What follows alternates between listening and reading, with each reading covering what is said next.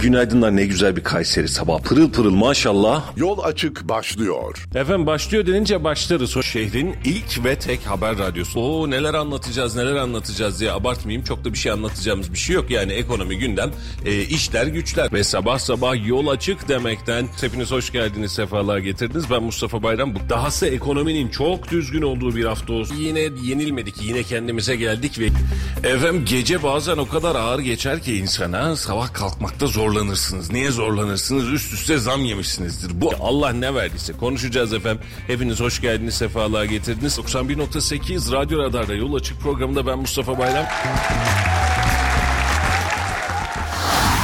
Radyo Radar Yol açık başlıyor.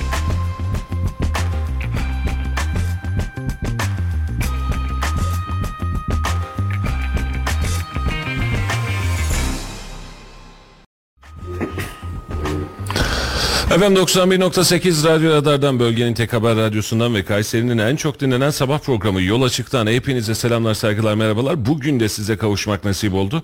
Dün yağıştı bugün güneşli hava tam bahar havası keyifli ve keyifli. İnşallah gününüz güzel geçer yolunuz aydınlık olur. Programda beraber yapmış olduğumuz Halil İbrahim Öztürk ve bugün yine bir konukla sizlerle beraberiz.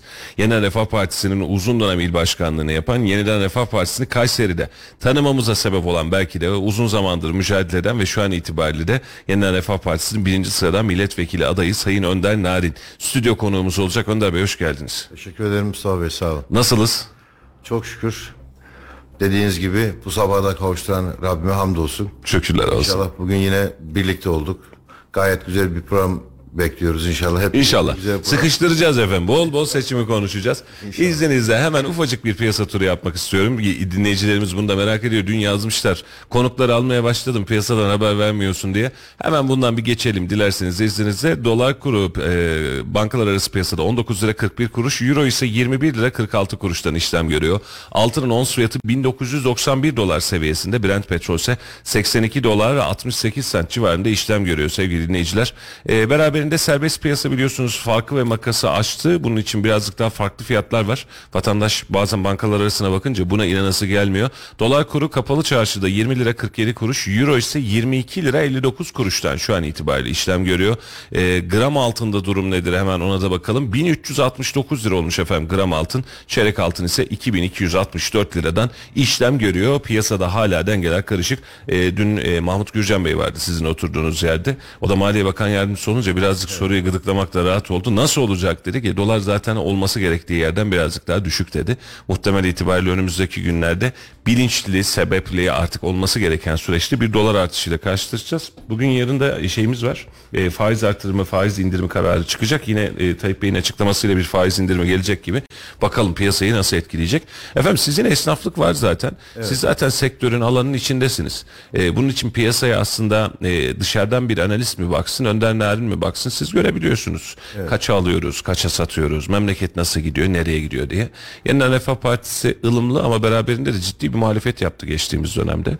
E, ama süreç ve konjektürü itibariyle ittifaka dahil oldu ama kendi listesinden dahil oldu. Bir vekil pazarlığı yaparak değil ben kendim çıkarım diyerek ve 30 maddelik bir manifesto ile imzalatarak bir bildiriyle imzalatarak çıktı. İsterseniz önce buradan başlayalım. Yeniden Refah bu 30 parti 30 maddeyle ve beraberinde bugüne kadar karşısında durduğu hatta 20 yıllık suça ortak olmam dediği e, AK Parti veya da Cumhur İttifakı ile niye yeniden bir araya geldi?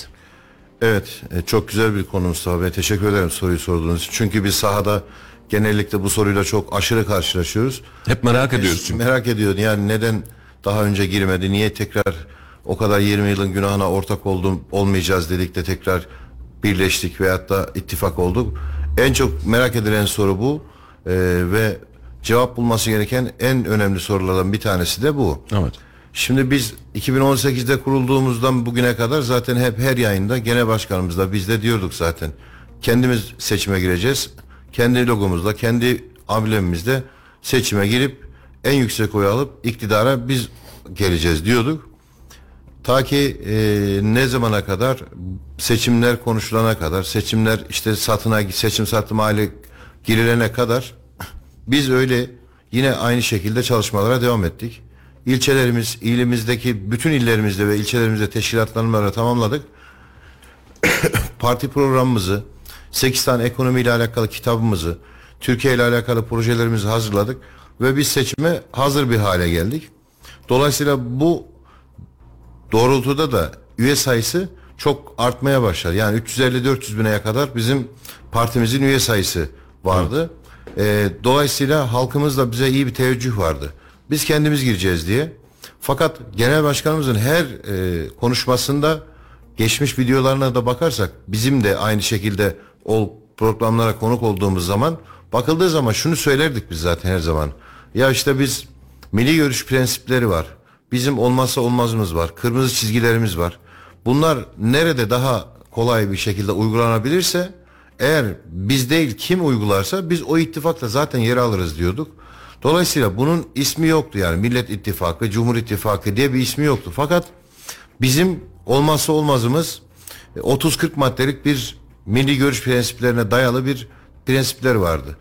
E, bu milletin e, beklediği aslında e, yapılmasını isteyip de e, iktidarın yapmadığı veyahut da muhalefetin yaptıramadığı projeler olsun işte maddeler olsun milletimiz ilgilendiren doğrudan ilgilendiren aile yaşantısından tutun ki esnaflığa kadar böyle sokakta gezerken ki konuşma üslubuna kadar her şeyi Burada şunu bir soracağım. Biz şimdi burada yayında da konuşmuştuk aynı hadiseyi. Ee, şimdi o zaman yeniden Refah Partisi ittifak modelinin içerisine giriyor, dahil oldu mu, olacak mı diye konuşulurken hep gündemlerde hatta Halil Bey de söylemişti bunu. Bir milletvekili pazarlığı mı, bir bakanlık pazarlığı mı, başka bir pazarlık mı diye bunlar hep konuşuldu. Pazarlığın sonucunda da hatta milletvekili pazarlığı o yani bu, bunun da pazarlığının yapıldığı konuşulmuştu. Ama en son bu 30 maddelik mutabakatta kaldık. Hani bunu şunun için söylüyorum. Tabii ki e, alanda siz bu olayın içerisinde il başkanıydınız o dönem daha vakıfsınız. Bir pazarlık sadece bu 30 maddenin pazarlığı mıydı? Genel bir pazarlık mı vardı? Yok içinde? sadece 30 maddenin pazarlığıydı. Genel bir pazarlık hiç olmadı. Yani milletvekilliği, bakanlık, işte yardımcılık yani diğer altılı masadaki gibi ben do- Cumhurbaşkanı yardımcısı olayım ben millet şu kadar milletvekili alayım. Kesinlikle böyle bir pazarlık olmadı. Sadece AK Parti tarafından teklif edildi bize. Dendi ki birkaç milletvekili ya da ortak listeyle girelim dendi. Ve Bizim genel başkanımız da dedi ki ben aslanlar gibi kendi logomla, kendi amblemimle ve kendi adaylarımla Gireceğim. ismimle gireceğim. Ben bunda kararlıyım dedi. Ve hiçbir şekilde milletvekili ya da bir bakanlık ya da cumhurbaşkanlığı yardımcılığı gibi bir pazarlığa girilmedi. Bizim olmazsa olmazımız dediğimiz gibi 30 maddelik bir e, mutabakat metniydi. Biz bunu öncelikle Sayın Binali Yıldırım bize teklifi getirdiğinde 10 Mart'ta her şey konuşuldu. Daha öncesinde tabii görüşmeler vardı. Görüşmelerde de dile getirildi bu. Yani bu maddeleri kabul ederseniz biz oluruz demiştik Cumhur İttifakı'nda. Ee, Binali Yıldırım Bey geldiğinde heyetle işte Ali İhsan Yavuz Bey'le 10 Mart'ta konuşuldu. Biz size cevap vereceğiz dedik. Bu mutabakat metninde bir sıkıntı var mı dedik. Onlar da yok herhangi bir problem yok dedi. Ee, aradan bir hafta geçmesine rağmen 10 gün geçmesine rağmen bir imza altına alınmadı. Yani dolayısıyla e, gelin hallederiz yani bakarız falan gibi e, laflar söylendi. Öyle olunca da biz de dedik ki ya hayır biz e, milli görüş olarak e, Doktor Fatih Erbakan e, her zaman için sahalarda dedi ki ya biz milli görüş prensiplerini nerede uygularsak orada olacağız dedi. Dolayısıyla biz lafla olmaz bu iş. Biz eğer bir ittifak kuracaksak ilkeler düzeyinde, ilkeler niteliğinde anlaşacağız ve bu ilkeler üzerinde anlaşamazsak ittifak olmayacağız. Evet. Ama bunu imza altına anlaşma metni gibi yapalım. Yani biz ittifaka girdik. Evet girdikle bu iş olmuyor.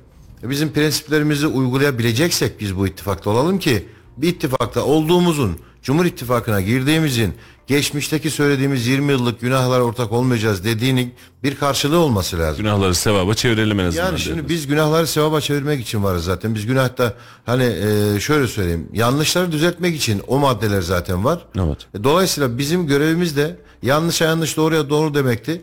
Biz muhalefet anlayışımız da buydu. Ve dolayısıyla biz bütün yanlışları ve eksikleri diyelim buna yanlış demeyelim eksik diyelim. Eksikleri gidermek için ve tamamlamak için biz bu ittifaktayız. Ve biz de e, bu ittifaka girerken de e, bu maddeleri imza altına alıp ve şu da önemli bir husus. Bu maddelerin milletin yararına olmayan bir tane bile maddesi yok.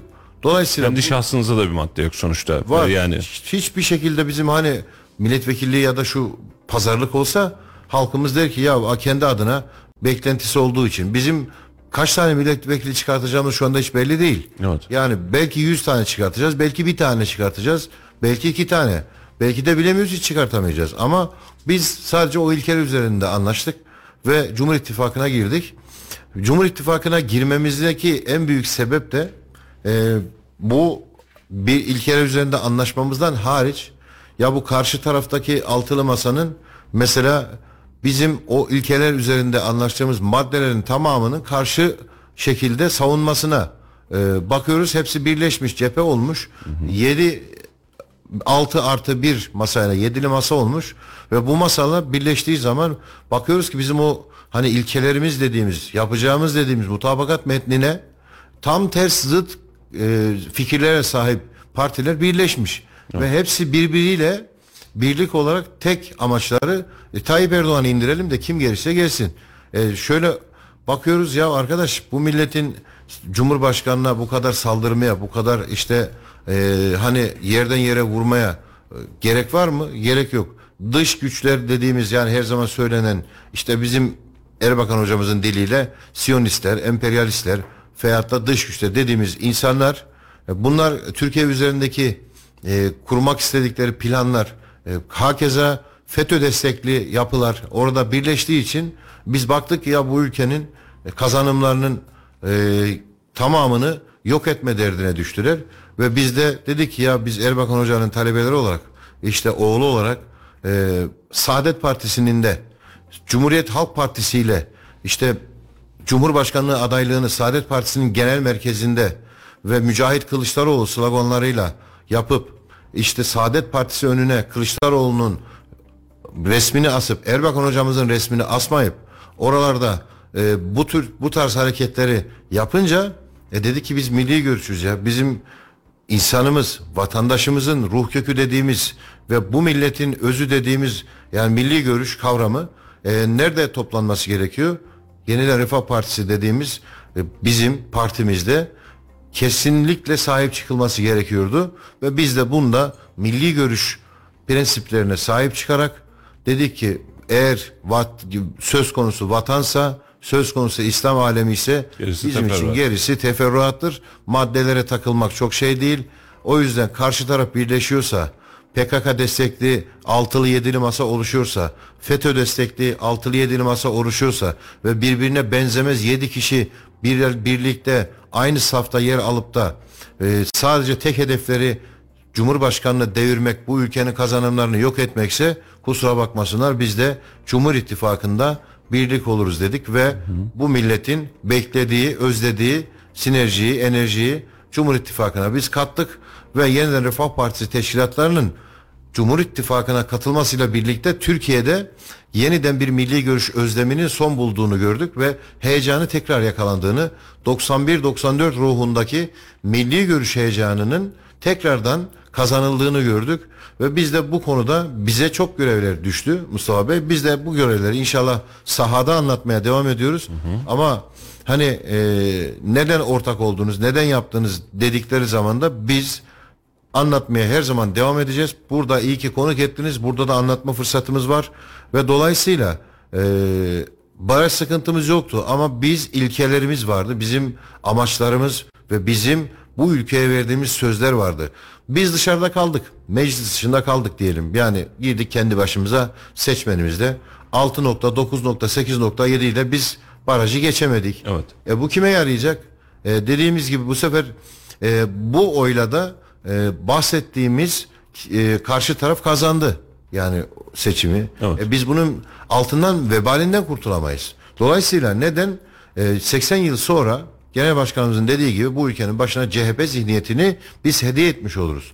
Dolayısıyla biz buna ortak olmadık, olmayacağız da ve biz e, her zaman için Erbakan Hoca'nın talebeleri olarak Genel Başkanımız Doktor Fatih Erbakan'la birlikte çok büyük bir rüzgar yakaladık. Bu rüzgarda inşallah milli görüş prensiplerinin gerçekleştirileceği bir ortam olarak Cumhur İttifakı'nda büyük bir oy oranıyla inşallah Kayseri ve Türkiye'de meclise girersek o 30 madde değil 50 maddelik daha e, geri ilerisine dönüp bizim bu milletin refahına ve bu milletin aile yapısına dokunan bütün her şeyi inşallah birlikte yapacağız diyoruz. Biz Burada de bir, güveniyoruz. burada bir soru gelmişti. Ee, kendi logosuyla seçime girecekti. Genel başkan niye AK Parti listesinden aday oldu diye siz konuşurken ona da baktım. İstanbul 2. bölge yeniden Refah Partisi'nden aday. Genel Hayır, başkanın AK Parti listesinden aday olma durumu Hayır, yok. hayır, öyle bir şey yok. Oradaki o yanlış bilgiyi bir e, değiştirmiş olalım en azından dinleyicilerimiz bazından.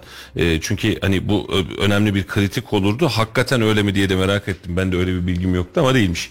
Millet İttifakı'ndan hiç görüşme ya da davet e, talebi geldi mi? Şöyle Millet İttifakı ile daha önceden tabii ki bir talep geldi. Yani e, bu görüşmeler başlamadan önce geldi. Ondan sonra da geldi talep ama bizim söylediğimiz gibi biz prensipler hususunda anlaşabileceğimiz bir ittifak olmadığı için çok görüşme ortamı oluşmadı altılı masayla.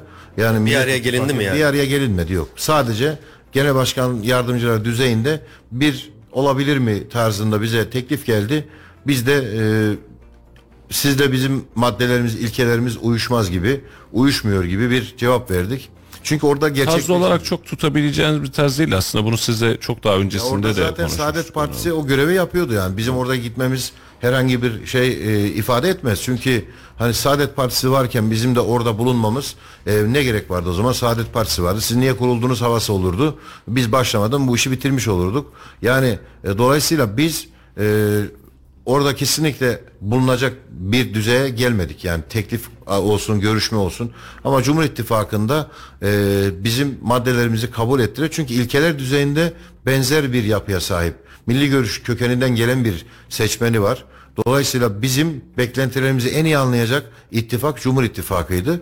Ve dolayısıyla biz de Cumhur İttifakı'nın içerisinde inşallah güzel bir zafer kazanacağız. Burada ben bir parantez açmak istiyorum. Mustafa Bey'in az önce söylediği gibi Erbakan hocamızın yani Genel Başkanımız Doktor Fatih Erbakan'ın İstanbul'dan AK Parti listelerinden aday olduğu gibi e, izlenimini yanlış olarak algılayan seçmenlerimiz var. Bir onu değil bizim komple AK Parti listelerinden girdiğimizi düşünen seçmenlerimiz de var.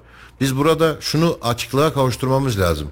Biz sadece Cumhurbaşkanlığı seçiminde Recep Tayyip Erdoğan'ı destekleyeceğiz. Yani oyumuzu Yeniden Refah Partisi teşkilatları olarak seçmeni olarak Cumhurbaşkanlığı seçiminde Recep Tayyip Erdoğan'a vereceğiz oyumuzu. Ama milletvekilliğine geldiğimizde kendi adaylarımız 81 ilde 922 ilçede kendi adaylarımızla kendi logomuz ve ismimizle Mi- Cumhur İttifakı'nın oy pusulasında 3. sırada biz Yeniden Refah Partisi olarak varız ve o konuda da vatandaşlarımızdan hasreten ricam şu yani AK Parti'ye oy verdikleri zaman ya da Cumhur İttifakı'nın hangi partisine oy verdikleri zaman Cumhurbaşkanına oy verdik diye düşünüyorlar. Öyle bir izlenim değil. Herkes kendi logosuyla, herkes kendi partisiyle çıkarabildiği milletvekili sayısını çıkartacak. Ama bizim tek birleştiğimiz nokta nedir? Sayın Cumhurbaşkanımız Recep Tayyip Erdoğan'ı seçtirebilmek ve tek onu kullanabilmek. Aslında sizin ittifak modelinizin aslında Cumhurbaşkanlığı. Evet. Var. E, hatta daha önceki açıklamalarda Fatih Erbakan'ın açıklamalarında da benzeri durumlar var. Şöyle ki e, evet biz ittifaken Cumhur İttifakı olarak e, varız. E, bu ittifak listesiyle yani ittifak olarak kendi listemize giriyoruz. Cumhurbaşkanlığında Sayın Tayyip Erdoğan diyoruz. Ama diğer kısımlarda biz seçildikten sonra biz e, yumuşak muhalefetimize Evet. yani tabiri caizse cümle buydu yanlış hatırlamıyorsam biz muhalefet olmaya ve siyasi bir parti olarak var, al, var olan alanda biz muhalefetlik yapmaya devam edeceğiz. Aynen. E, çünkü buradaki süreç şu değil yani biz tamam ittifaken girdik her şey bitti tamam ya 5 yıl boyunca biz bunu e, çekelim nazına değil. Zaten bir görev paylaşımı da yok size bakanlık vereceğiz şunu vereceğiz buradan bunu alacağız paylaşımı da yok. Biz daha sonrasında yeniden Refah Partisi olarak çıkacağız. İttifakın içerisinden seçimi bitirdikten sonra biz muhalefetliğimize devam edeceğiz. Ama yumuşak muhalefet olacağız. Yapıcı bir muhalefet olacağız diyor. Yok gerektiği yerde yumuşaklık olmaz. Biz E, de- yap, e, yumuşak demeyeyim yapıcı Ya, muhalefet. yapıcı diyelim. muhalefet Evet. diyelim. Çünkü Yanlış biz gerektiği yerde masaya yumruğumuzu vuracağımızı söylüyoruz burada. Neden? Çünkü o 30 maddelik kısımda bizim olmazsa olmazlarımız var. Dolayısıyla biz mesela hani yapıcı ama e, etkili muhalefet yapmaya geliyoruz. Biz mesela ne dedik?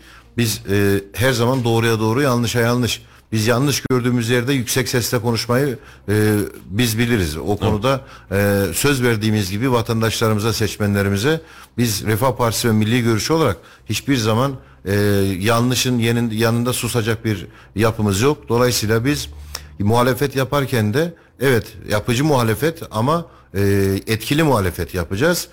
Bu söz verdiğimiz maddeleri uygulama konusunda elimizden geldiği kadar yüksek sesle dile getirip ve uygulatma konusunda da ne gerekiyorsa o konuda aynı şekilde davranmaya devam edeceğiz. Biz hiçbir zaman geçmişte yanlış dediğimizde şu anda doğru demiyoruz farkındaysanız ve bunu da e, savunmuyoruz. Yani geçmişte yanlış olanların hiçbir tanesini savunmuyoruz. Biz sadece ne O diyoruz? yanlıştı bugün doğrudur demiyorsun. Doğru demiyoruz. Biz öyle bir yapımız yok.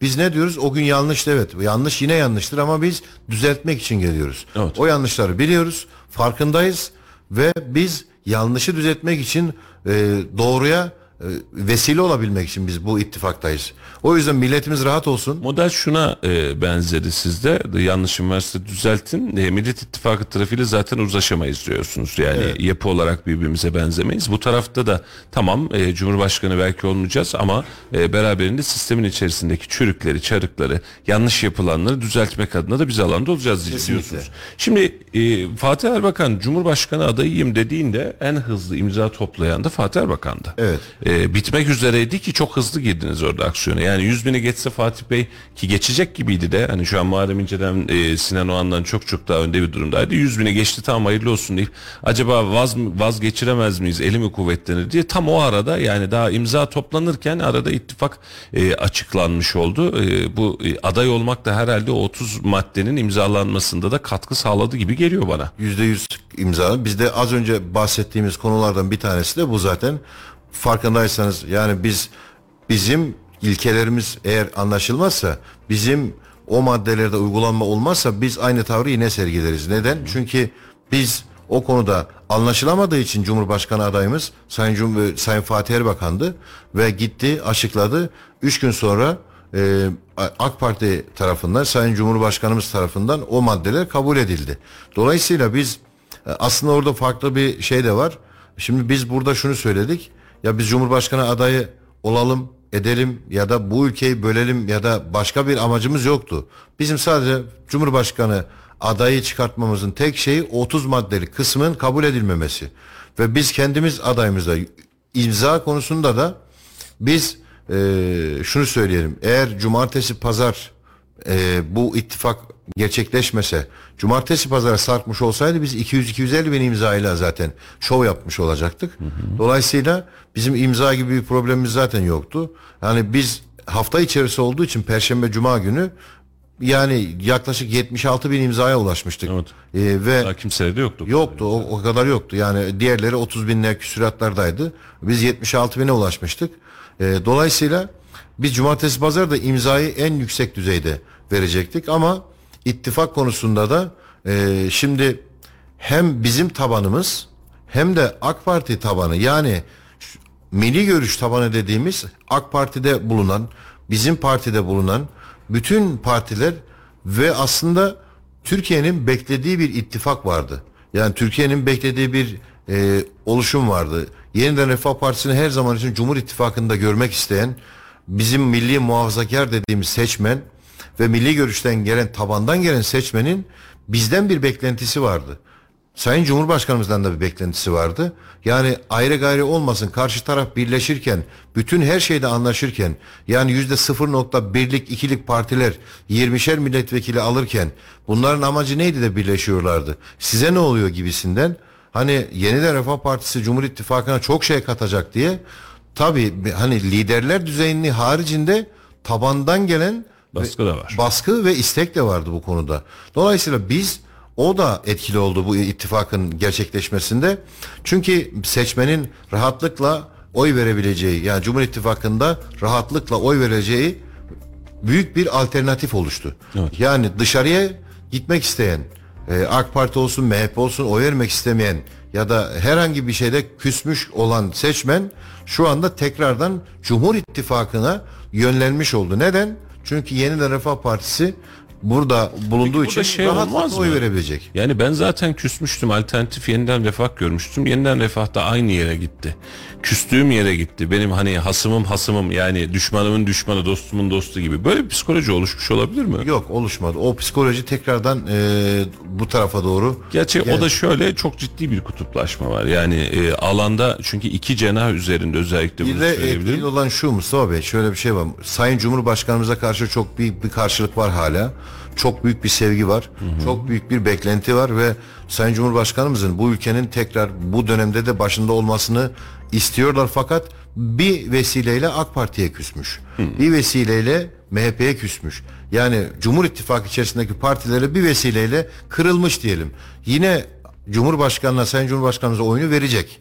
Ama parti olarak başka Vekillik yerde de arayış içerisine giren seçmenler vardı. Dolayısıyla biz de Sayın Cumhurbaşkanımızı mesela destekleyince bu seçmen rahatlıkla oy verebileceği bir parti e, oluştu Cumhur İttifakı'nda. Ve hem Sayın Cumhurbaşkanımızı destekleyip hem de oy verebileceği orayda denetleyici görevine gelip istediği e, bir parti oraya gelmiş oldu. Ve biz diyoruz ki biz Cumhur İttifakı'nda evet bütünlük içerisindeyiz ama bizim aynı söylediğimiz gibi yanlış şeylerin kesinlikle biz yanında olmayız. Evet. O yüzden de seçmen bunu biliyor. Refah Partisi'nin geçmişinde de Erbakan hocamızın geçmişinde de hiçbir zaman yanlış bir e, keli- bir şey olmaz. Strateji veyahut da hareket olmaz. Bu ülkeye kazandırdıkları belli ve Erbakan hocanın oğlu da aynı şekilde yapılacağını bildikleri için gayet güzel bir şekilde şu anda biz e, Cumhur İttifakı'nda yerimizi aldık ve seçmenin de dediğimiz gibi bir e, alternatifi oluştu. Biz inşallah Cumhur İttifakı'yla bütünlük içerisinde, uyum içerisinde hem AK Parti hem Milliyetçi Hareket Partisi hem de Büyük Birlik Partisi olarak biz Cumhur İttifakı'nı Kayseri'de ve Türkiye'de Millet İttifakı'na karşı büyük bir şekilde oy potansiyeliyle zafere kavuşturacağız, temsil edeceğiz diye düşünüyoruz. Efendim radyodan dinleyenler frekansı bilenler şu an e, ekrandan seyredenler şu an e, konuğumuzun kim olduğunu biliyor da radyodan dinleyenler bilmiyor. Arada bir de onu tekrar etmiş olalım. 91.8 Radyo Radar'da Yol Açık programındasınız efendim. Yeniden Refah Partisi birinci sıra milletvekili adayımız Önder Narin Bey var. Daha önceki dönemde de Yeniden Refah Partisi ile ismini çok çok sık andığımız il başkanı olarak görev yapan teşkilatları motive, motive eden e, ortaya çıkartan bir Önder Narin vardı. E, biz daha önce de yayınlar yapmıştık aslında ama sabah yayın olunca o radyodan Feridun abi bile kim ya bu konuşan filan diyordur belki. Feridun abi de sürekli dinleyicimiz ona da selamlar olsun. E, bugünlerde yazmıyor seçim yoğunluğu herhalde. E, bugünlerde çok sesi çıkmıyor. Şimdi e, genel düzlemdeki durum bu. Biraz önceki dediğinizden ufak bir not çıkarttım. Ee, aslında ilginç bir sentez olabilir. AK Parti ve o hmm, Refah Partisi'nden yeniden Refah yani Refah Partisi, Saadet Partisi düzleminden gelen içeriye bir yedek olarak aslında yeniden Refah çıkıyor. Ee, Milliyetçi Hareket Partisi yedeğinde de yani aynı ülkücü tabandan gelen Büyük Birlik Partisi çıkıyor. Aslında iki asıl iki yedek gibi çıkılmış gibi kadroya böyle gibi oluyor. Ee, Allah muvaffak etsin. Rabbim yolunuzu açık etsin. Anketleri soracağım. Anketlerde uzun zamandan beri Yeniden Refah Partisi'nin ortaya koyduğu vizyon ve e, yüksek sese karşın e, anket tablolarında bu çok fazla çıkmadı. Ben e, sizin Ankara'daki büyük kurultayınızı canlı yayında vermiştik. Halil Bey'le beraber gitmiştik hatta. E, o günkü yorumlarımın hala arkasındayım. E, müthiş derecede e, genç dinamik bir kalabalık vardı. Salonu hınca hınç dolduran, izdiham oluşturan bir kalabalık vardı. O gün de aynısını söylemiştim. Yani bu kalabalık inanarak alana çıksa Türkiye'yi fetheder. Evet. E, ama benim de gördüğüm bunu dediğimi yanlış anlamayın o kalabalık e, inanmış ama alana çıkamamış gibi yani şu an itibariyle E, anket tablolarında da isminiz hatta en son ORC'nin anketinde Türkiye geneli için söylüyorum bunu 1.2 olarak görmüş sizin oy oranınızı E, ne görüyorsunuz tabloları Şimdi ORC taraflı bir anket zaten biliyorsunuz altılı masanın anketi o ve o yüzden biz onun e, şeyden anketlerine bakmıyoruz. Biz anketlerle işimiz yok. Anketler mesela Türkiye genelini yansıtmıyor. Neden? Bin kişinin fikri 84 milyon insanın fikrini yansıtmıyor. Yani anket çıkıyorsunuz kaç kişiyle yapıyorsunuz? 3000 kişiyle. Nerede yapıyorsunuz? Mesela siz anket firmasısınız. Eğer karşı altılı masayı CHP'yi lider göstermek istiyorsanız, çok göstermek istiyorsanız gidiyorsunuz işte e, CHP'nin seçmeni neredeyse o şehirlerde yapıyorsunuz anketi ve ona göre insanlar tabii ki o cevapları veriyorlar. E şimdi gelip Kayseri'de yaptığınız zaman ORC anketi kaç kişiye soracak? Malatya'da yaptığı zaman kaç kişiye sorduğu zaman ORC aynı anket çıkacak mı? Hayır. Neden çıkıyor?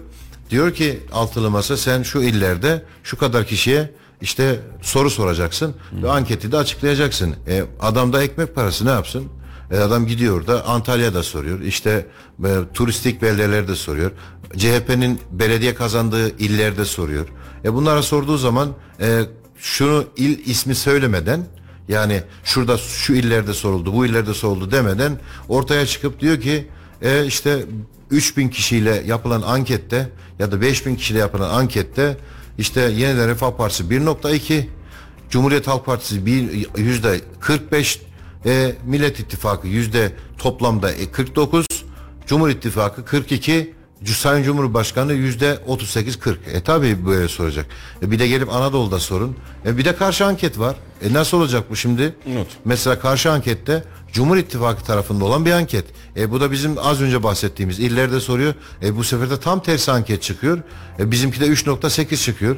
E, 4 nokta bilmem küsurat çıkıyor. Şimdi bu anketler Toplamını alıp ikiye mi bölsek acaba? yani bence bu anketlerin hiçbir tanesine itibar edilmemesi lazım. Ee, seçim akşamı özellikle bu seçimde yani anketle firmaları kesinlikle e, tahminlerinde çok yanılacaklar ve e, tahmin etmek çok güç bir seçim bu. Dolayısıyla anket firmalarının yapmış olduğu anketler e, 5 bin 10 bin kişiyle 84-85 milyon insanı yansıtmaz. Biz o yüzden kendi gücümüzü biliyoruz. Kendi logomuzu, kendi şeyimizi biliyoruz. Ne bekliyoruz? O ee, şöyle Mustafa Bey sizin o heyecan gördüğünüz teşkilatlar Türkiye satında şu anda var. Gece gündüz yatmıyor. Ve aynı heyecanla aynı kararlılıkla devam ediyor. Ve farkındaysanız biz e, başka partiler gibi ittifaka girince vay efendim bir iki kişi haricinde istifa ederiz. Şöyle yaparız böyle yaparız hiç kimse bir şey demedi. Demez de. Bizde öyle bir şey yok. Biz inandığımız değerler uğrunda liderimize burada inşallah itaat eder ve ne diyorsa onu yerine getirmeye uğraşırız. Birincisi bu, ikincisi şu. Anketler konusunda inanmayın ama bizim şöyle sahada yapmış olduğumuz anketler var. En iyi anket nedir? Berberler, esnaf ve e, pazar yerleri. Ondan sonra sokakta gezerken vatandaş. Benim bir şeyim vardır. Yapım vardır.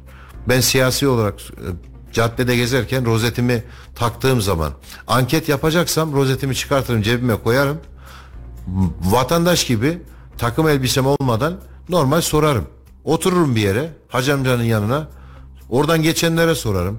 Rastgele işte aynı kahvehane sohbeti gibi berbere giderim gelenlere sorarım. Ben işte Yeni Refah Partisi il başkanıyım veyahut da milletvekili adayım demem çünkü dediğim zaman vatandaşımız nezaketli olduğu için nazik olduğu için yok demezler. Birkaç kişi haricinde tabii ki ne demek destekleriz derler. Ben bu anketi yaptığım zaman Şimdi ne çıkıyor? 10 kişiden yaklaşık 5 kişisi 4 kişisi Yeniden Refah Partisi'ni diyebiliyor. Ben görüyorum bunu. Yani e, bu da yüzde yaklaşık 15 civarına denk geliyor 10-15 civarına. Yani yüzde biz yüzde 10'dan 15'ten aşağı biz ittifak içerisinde oy alacağımızı düşünmüyorum. Yani e, çünkü büyük bir sinerji var. Cumhur İttifakı içerisinde Ben büyük bir 10 sinerji. kişiden 5 kişi deyince birden 150 Yok, diyeceksiniz yok, zannettim olmuyor. başkan. Yani öyle oluyor. Bir de ne yapacak diğer partiler filan diyordum. Ee, sonuçları e, tam 19 gün sonra göreceğiz. Şimdi e, anketler özelinde de ben bunu konuşuyorum. Şu an e, dün Halil Bey'le de hatta uzun uzun anketleri konuşma şansımız oldu. Böyle bir e, hatta sizlere telefonla görüştüğümüz arada e, onu da kısacık anlatayım. Buradan yürüyüşe çıktık. Şöyle İstasyon Caddesi, Sivas Caddesi, Büyükşehir Belediyesi meydan hınç. Her yerde seçim standları var. Sesler CHP AK Parti yan yana açmış. Herkes bir kalabalık derdinde İyi Parti yeni stand açıyor. AK Parti'nin diğer tarafta var. Daha ki iki kapılacağım Bürüngüz'ün o tarafa da geçmedik. Böyle valilik önünden gittik. Ee, bir baktık e, Sayın İlker Sungur'la karşılaştık. Biraz devam ettik. Sayın Mahmut Arıkan'la e, karşılaştık.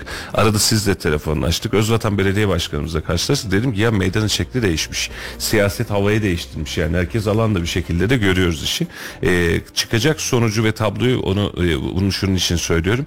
E, durum ne olursa olsun ne kadar anket dersek, ne kadar bayrak dersek, ne kadar kalabalık dersek diyelim 19 gün sonra tüm siyasilerin önüne bir tablo gelecek. Evet. Kocaman bir tablo doğru mu? Herkesin ense tıraşı. Aynen öyle. Herkes tıraşını, şapkasını gözünün önüne koyacak. Şimdi e, burada baktığım baktığım hadise sizin özelinizde de bunu söylüyorum. Ben Yeniden Refah Partisi'nden, e, Büyük Birlik Partisi'nden, Memleket Partisi'nden 3 tane partiden Kayseri özelinde bir sürpriz çıkabilir ihtimalini baştan beri söylüyorum. Niye sürpriz? Şu an itibariyle e, her ne kadar e, gündemde ittifak olarak herkes birbirini saysa da özel kulislere geçince kimse açık söyleyeyim adınızı almıyor. Yani Yeniden Refah Partisi yok canım çıkartmıyor. Büyük Birlik yok canım onlar çıkartamaz falan. Ama bu partilerin bir potansiyeli var, bir tabanı var ve bir hikayesi var. E, bence önemli kısım o. Burada sadece Memleket Partisi'nin Muharrem İnce yeni yaka hani tabiri caizse parti siyasi alanda kendi partisiyle Muharrem İnce'nin de Cumhurbaşkanı adayı olması sebebiyle bir rüzgar var. Şimdi bu partilerin üçü birden bir vekile iki vekile tekamül edebilecek oylar alabilir. Bir arada olur ayrı olur bir tanesi çıkartır iki tanesi çıkartamaz ama bu, bu sürpriz ihtimali masada var. Ee, birileri görmeyebilir ama ben bunu görüyorum. Yani e, görüyorum derken kesin olur anlamında değil. Bu ihtimal var. Ama e, tabii ki burada sizin derdinizi anlatmanız işte Hakan Bey'in derdinizi anlatması, e, Sayın Hasan Çetin'in derdini anlatması, vatandaşa zuhur etmesi ve genel merkez havası da önemli hale gelecek. E, bu akşam e, bir programınız var ve e, Yeniden Refah Partisi Genel Başkanı Fatih Erbakan Kayseri'de birazcık programı anlatın bize ne yapacağız gelelim mi izleyelim mi vatandaş herkes mi gelsin nedir durum onu bir e, sizden duysunlar en azından. Tabii ki. Yani biz buradan vatandaşlarımızı davet ediyoruz. Kayseri hemşehrilerimiz, vatandaşlarımız, seçmenlerimiz o salona e, her türlü gelebilirler. E, Genel başkanımızı dinlemeyi her zaman için bekliyoruz Nerede diye dinlemelerini. soralım. E, şöyle Etkinlik. Kadir Has Kongre Merkezi'nde Basketbol e, sahası. basketbol sahası değil yok kongre merkezi yanında. Kongre- Yan tarafta. Yan tarafta kongre merkezinde. E, dolayısıyla biz burada e, bütün vatandaşlarımızı bekliyoruz. Ve saat 17.30'da stand ziyaretimiz olacak 18 gibi. Genel meydanda. başkanımız orada standımızı ziyaret edecek meydandaki. Ve orada bir sevgi yürüyüşü dediğimiz Türkiye genelinde başlatmış olduğumuz bir esnaf ve orada kapalı e, çarşı gibi yerlerde bir yürüyüşümüz olacak. Yani e, o yürüyüşte de vatandaşlarımıza gördüğümüzde spontane bir şekilde herkesle sohbet edecek genel başkanımız. Ondan sonra salona geçeceğiz. Salonda da inşallah güzel bir program yapacağız ve e, e, Cumhur İttifakı olarak salonda güzel bir görüntü verip e, Yeniden Refah Partisi'nin seçimde o var olduğunu Kayseri'ye göstermiş olacağız. Ee, ve e, burada önemli başlıklar da var. Dinlemelerini arzu ederiz gelip de mesela e, eğitimden sağlığa bütün mesela bizim parti alakası ala, partiyle alakalı 30 maddeyle alakalı neden ittifaka girdiğimizle alakalı birebir birinci ağızdan dinleme şansına sahip olacaklar ve biz buradan vatandaşlarımızı komple davet ediyoruz. Yani e, küçük büyük demeden her zaman için parti ayrımı gözetmeksizin yani kararsız seçmen veyahut da kime oy vereyim dediği bir noktada bugün gelirse inşallah kararını Kadir Has Kongre Merkezi'nde verecektir diyorum. Çünkü eğitimden sağlığa bütün maddeler orada konuşulacak. Genel Başkanımız tarafından söyleyecek e, ve dinledikleri zaman da ikna olacaklar diye düşünüyorum. Merak edenlere oy ver ya vereceğim de ne, ne diyor ki bu adam diyenler buyursunlar, Buyursunlar, gelsinler, gelsinler, efendim. Ee, biz de alanda olacağız. Canlı yayın herhalde yetiştiremeyebiliriz ama e, haberleriyle en azından konu başlıklarıyla e, bir şekliyle ulaştırmaya çalışacağız. E, siyaset sahnesi de kızışıyor. Dinleyicilerimize en azından bildirmiş olalım. Bugün itibariyle Sayın Fatih Erbakan Kadir Has Kongre Merkezi'nde olacak. Yarın e, Sayın Meral Akşener Cumhuriyet Meydanı'nda bir miting gerçekleştirecek. Cumartesi gün e, Sayın Kılıçdaroğlu bir çoklu çıkartma yapacakmış anladığım kadarıyla detayları. E, Ali Babacan'dan e, şeye e, Sayın Davutoğlu'na e, Mansur Yavaş'a Ekrem İmamoğlu'na böyle bir çıkartma yapılacak gibi geliniyor. Sa- e, gün de az kaldı yani 19 Kaybolmuş gün kaldı.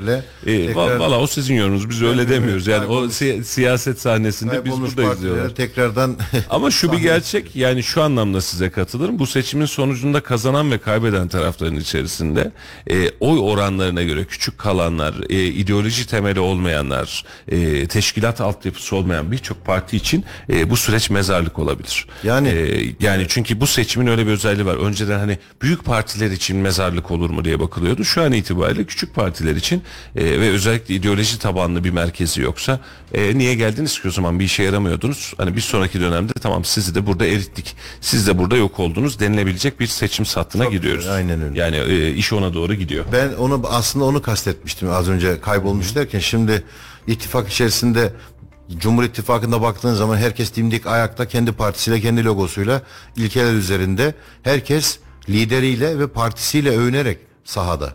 Ama diğer tarafa baktığımız zaman sadece İyi Parti logosu bir de CHP logosu var ve milli görüşe hizmet ettim diyen 20 yıllık 30 yıllık ilk e, insanlar burada aday olduğunu görüyoruz. E bu da CHP e, olarak yani bu seçimden sonra ben e, şunu görüyorum. Sizin söylediğiniz gibi orada olan 4-5 parti, küçük parti seçimden sonra büyük ihtimalle ya birbiriyle kavga ederek ayrılacaklar ya da hiçbir şekilde başarılı olamayıp siyasi mezarlıkta yerlerini alacaklar. Çünkü e, yani parti kuruyorsunuz. Partinin ilkeleri oluyor. Partinin teşkilatlanmaları oluyor ve siz bu partiyi milletvekilliği uğruna başka bir e, partinin logosu altında yok ediyorsunuz. Yani seçime girmiyorsunuz. Şimdi yine ilke milletvekilliğinde şu yapılabilirdi mesela orada.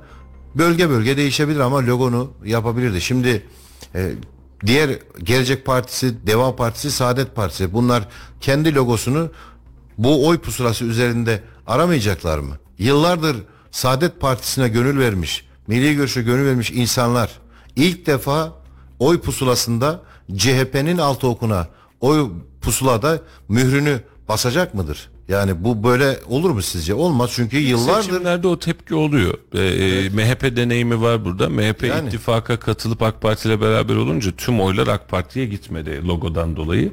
Cumhurbaşkanlığı seçimi özelinde de ama bir sonraki seçime alışıyor taban. E tabi bir sonraki seçim bu siyasal süreç görürse şimdi MHP köklü bir parti bu anlamda bakmış olduğunuz Aynen. zaman ideolojik Aynen. tabanı da var.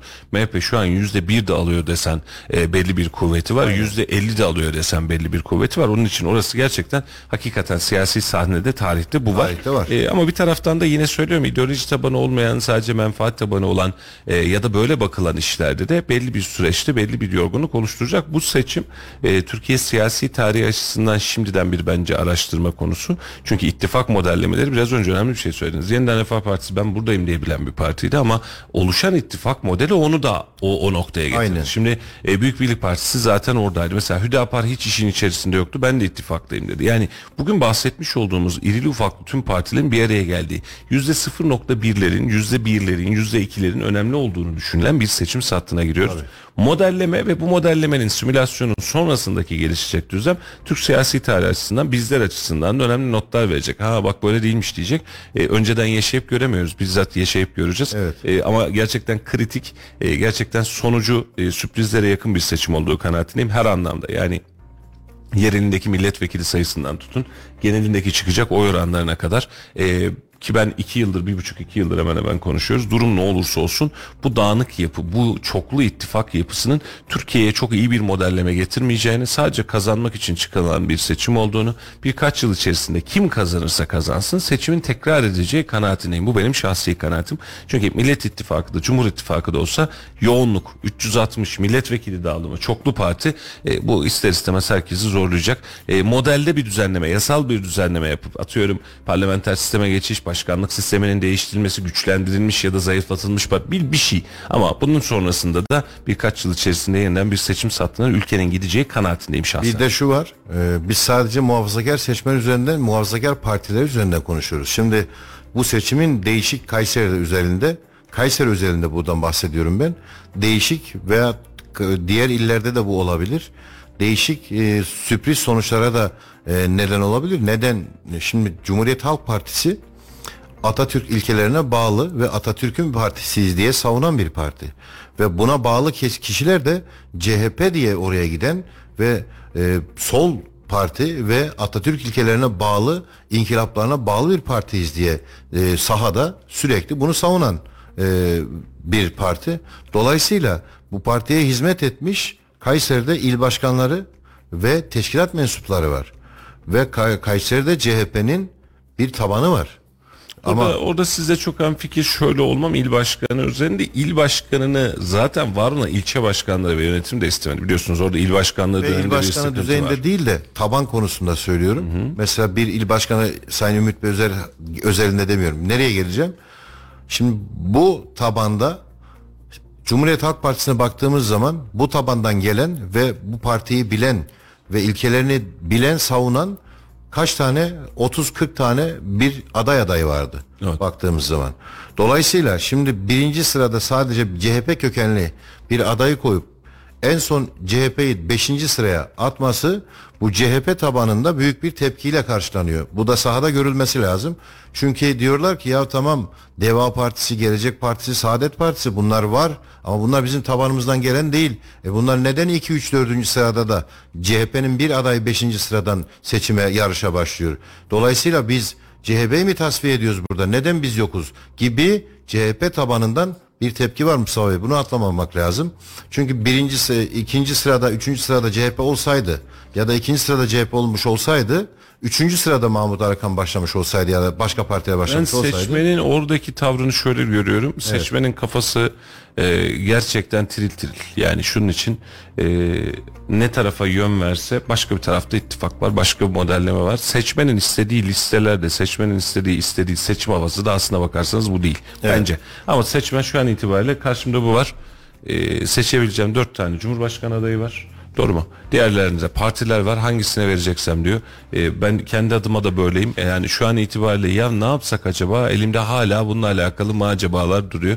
Ee, onun için zor bir süre geçecek. Seçmen Zor. için de zor. Bence de zor. Yani o yüzden bunları aslında küçük şeyler ama küçük değil bayağı büyük. Mesela küçük gözden kaçırdığınız ayrıntılar size büyük maliyetlere neden olabilir. Evet. Dolayısıyla mesela hani derler ki tosya pirince giderken evdeki bulgurdan olmak var diye. Belki de e, öyle olacak. Ben Küçücük e, detaylar büyük farklar detaylar büyük farklara neden olacak. Göreceğiz. Yani ben bunu burada söylemiş olayım. Seçimden sonra da yine burada konuk olursak milletvekili olalım olmayalım. Yine zaten bir siyasetin içerisinde devam edeceğiz. Her zaman Kayseri siyasetinde bir yerimizi alacağız. Ee, bugün olmaz yarın olur diye gibi. Biz e, hizmet için buradayız. Ama şu var bugün konuştuğumuzu seçimden sonra yine konuşalım. Ee, evet genç kesimin CHP'ye bir ilgisi vardı. Ama o da e, Muharrem İnce'nin o şeyden sonra yok oldu. Muharrem İnce'nin de e, tam böyle siyasetçi olmadığı yani gündemle alakalı sadece güncel siyaset yaptığı ve seçime yönelik sadece siyaset yaptığı anlaşılınca gençlerimiz dedik ya tamam sen bağırıyorsun çağırıyorsun oynuyorsun rap oynuyorsun oynuyorsun ama bize ne vereceksin onu söyle bir tane. O yüzden o da e, hani şey yaptı. CHP'yi o da bölecek. Göreceğiz. Ve bu e, tahminler seçimden sonra hiç kimsenin tahmin etmediği gibi belki şu da az önce söyledik şu da ola- olacak. Büyük ihtimalle de bu olacak.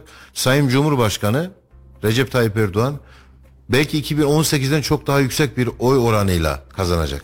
Yani milletvekilleri çok renkli olacak, değişimli olacak ama Cumhurbaşkanlığı seçiminde büyük ihtimalle Sayın Recep Tayyip Erdoğan büyük fark atacak diye düşünüyorum ben. İcraatı yapan kesimin tepki aldığı ve piyasada işte bir sabah da onunla başlıyoruz. Şu an vaatler güzel. Mesela şu an bakıyorum taksilerde ÖTV almayacağız yenilenince.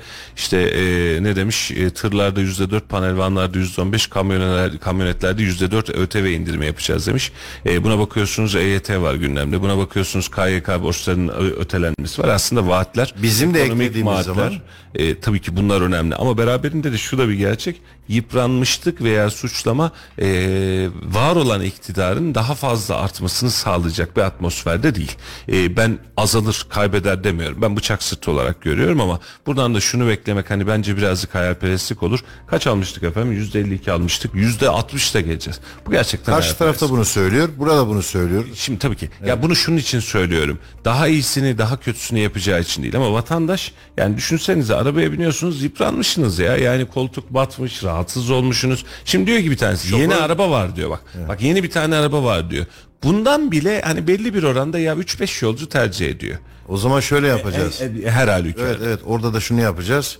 Mesela bizim şoförümüz, kaptanımız yoruldu diye biz o arabayı durdurmayacağız. Yanında biz varız, uyutmayacağız. Veyahut da şoförü e, kaza yapmasına sebep olmayacağız. Dolayısıyla yanına dört tane de yedek kaptan aldık biz şu anda. Yani üç tane yedek kaptan da bu işi götürecek diyoruz. Çünkü onlar da genç dinamik kaptanlar var. Mesela Fatih Erbakan onlardan en başında geleni.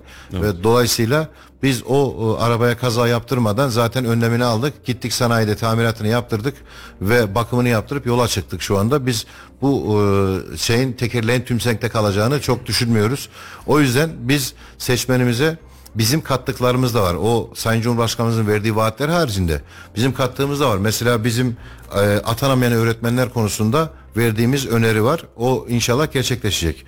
Efendim uzman çavuşlar konusunda mağduriyetler var. Onları biz gidereceğiz diye biz söylüyoruz. E, kamuda yardımcı e, sınıflar var. Bunlar mağdur diye bize başvuranlar bunlar. Biz bunların mağduriyetini de gidereceğiz. Artı taşeron işçi konusunda biz e, biz mağduriyetleri gidereceğiz. Bunlar 30 önemli şey. maddede var Tabii, bunlar. Var hepsi var hepsi var. E, polislerin ve korucuların yaklaşık olarak talepleri var bizden ve polislerin korucuların da e, şeyini çalışma e, ortamını e, çok güzel bir hale getireceğiz. Onların taleplerini de biz dile getirip halledeceğiz. Staj mağdurları bu EYT kanunundan sonra oluşan staj mağdurları 2000 mağdurları bunların tamamının biz e, giderilmesi konusunda e, hükümetimizden, devletimizden inşallah yapılması konusunda takipçisi olacağız. Buradan biz bunları söylüyoruz yani biz öyle katıldık ama boş katılmadık. Dolayısıyla biz bunları e, yapmak için katıldık. Artık kamu mühendislerinin sorunları var. Biz onları da e, biliyoruz. Onları da halledeceğiz. Doktorlarımızın e, çalışırken karşılaştıkları zorları veyahut da işte sınıflar ayrımında şurada burada karşılaştıkları bütün zorlukları biliyoruz. E, bunların tamamını biz e, yok edeceğiz diyoruz. O yüzden biz öyle hani gelince şey yapmıyoruz. Eğitimde köklü değişikliğe biz e, maneviyat içerikli ve köklü değişime e, biz e, inşallah e, vesile olacağız bu konuda. Bizim bu konuda da çok şeylerimiz var.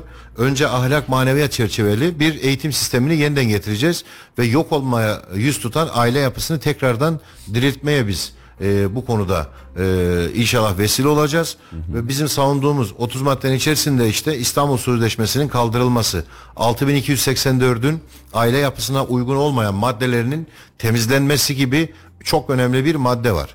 Yani bunu e, maalesef karşı taraf altılı masa dediğimiz yapı sadece kadına şiddet özelinde e, alıyor böyle servis ediyor. Herkese kadınların oyunu alabilmek için yanlış yönlendiriyorlar. Dolayısıyla biz kadına şiddetin en ağır cezayla cezalandırılması tarafındayız.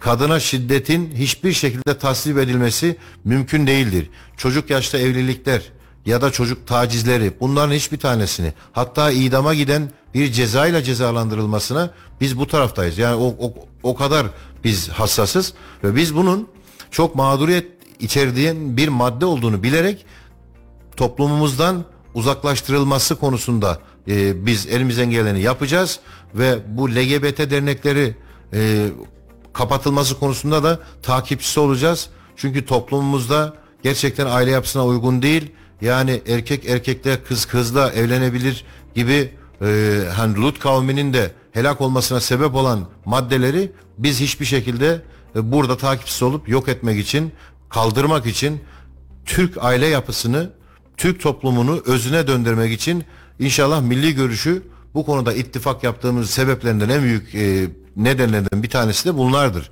Dolayısıyla biz gerçekten artık nesillerimizi kurtarma yönünde, nesillerimizin gerçekten yön çizebilme konusunda ahlaklı, maneviyatlı, kültürlü nesiller, aydın nesiller yetiştirebilmek için bu maddeleri kaldırıp kendi aile yapımıza, Türk örf adetlerine uygun bir şekilde kanun gelelim. İstanbul Sözleşmesi değil, başka bir sözleşme olur ama biz bunu kendimize ait yapmamız Kendimize lazım. özel olacak Kendimize özel olması lazım. Efendim Allah kolaylıklar versin. Güzel bir yayındı. Yayının sonuna hızlı geldik. Ee, çok teşekkür ediyoruz. Seçim saatinde başarılar diliyoruz. Yine yayınlar yaparız. Seçim öncesinde de yaparız başkan. inşallah. Ee, aslında bu maddeleri ben başka bir program başlığı altında inceleyelim ve Kayseri evet. siyasetini de birazcık daha konuşalım niyetindeyim. İnşallah başka bir programda e, bunu da yeniden konuşmak isteriz. Şeref verdiniz. E, sabah sabah biz de izleyicilerimize bir milletvekili adayının daha kendini anlattığını, bir partinin daha kendini anlattığı bir süreç oluşturmuş olduk. E, sevgili e, dinleyenler biz normalde e, Halil Bey'le kafa kafaya veriyorduk. Arada bir Ahmet Bey de takılıyordu. Alıyorduk veriyorduk. E, şimdi siyasetçinin kendisi gelince yüzüne yüzüne soruyoruz. Eleştirimizi yüzüne yüzüne yapıyoruz. E, bu anlamda sizin de tanımanız demokratik anlamda tüm adayları tanımanız. Yani bunun tahammülü vardır herhalde hepimizde. Ne diyor bu adam ya? Yani orada bir tane Önder var. Ne ediyor bu adam? Çünkü Yani. bilmeyenler var efendim. Yani şimdi bilenler için tamam bizim başkan diyor. Bizim vekil diyoruz. Hemşeriniz var. Seçmeniniz var. Ama bir de bilmeyenler var. Yani dün mesela Mahmut Gürcan'ı aldığımızda da aynısını söyledim. Mahmut Bey'i tanımıyorduk. Şehir de çok fazla tanımıyor ama oturunca "Ha, bu böyleymiş. Hmm, bak bu buymuş. Notunu vatandaş veriyor ama e, sonuç itibariyle Cumhurbaşkanlığı seçiminde aday kim olacaksa olsun ya da seçilecek kim olursa olsun şehir özelinde bize uygun, bizi anlatan, bizi ifade eden vekillerin seçilmesi bu anlamda önemli. E, bunun için de e, sizin sözlerinizin önemli, nitelikli ve vatandaşa mutlaka ulaşması gerektiği kanaatindeyim. E, efendim çok teşekkür ediyoruz. İnşallah yeni yayınlarda görüşmek üzere. Halil Beyciğim pas attık ama bugün de yine az konuştuk. Adaylarımız müthiş. Adaylarımız bize de söz bırakmıyor. Ee, sevgili izleyiciler, sevgili Radyo Radar dinleyicileri 91.8 Radyo Radar'da bugün de yol açın sonuna geldik. Yarın yine konuklarımız olacak muhtemelen. Biz yine size haberi ulaştırmaya çalışacağız. Tahammül ettiğiniz için, izlediğiniz için, sorularınızla, yorumlarınızla bize ee, destek olduğunuz için hepinize ayrı ayrı teşekkür ediyoruz. Yarınki programda yeniden görüşmek dileğiyle. Hoşçakalın. Radyo Radar yol açık sona erdi.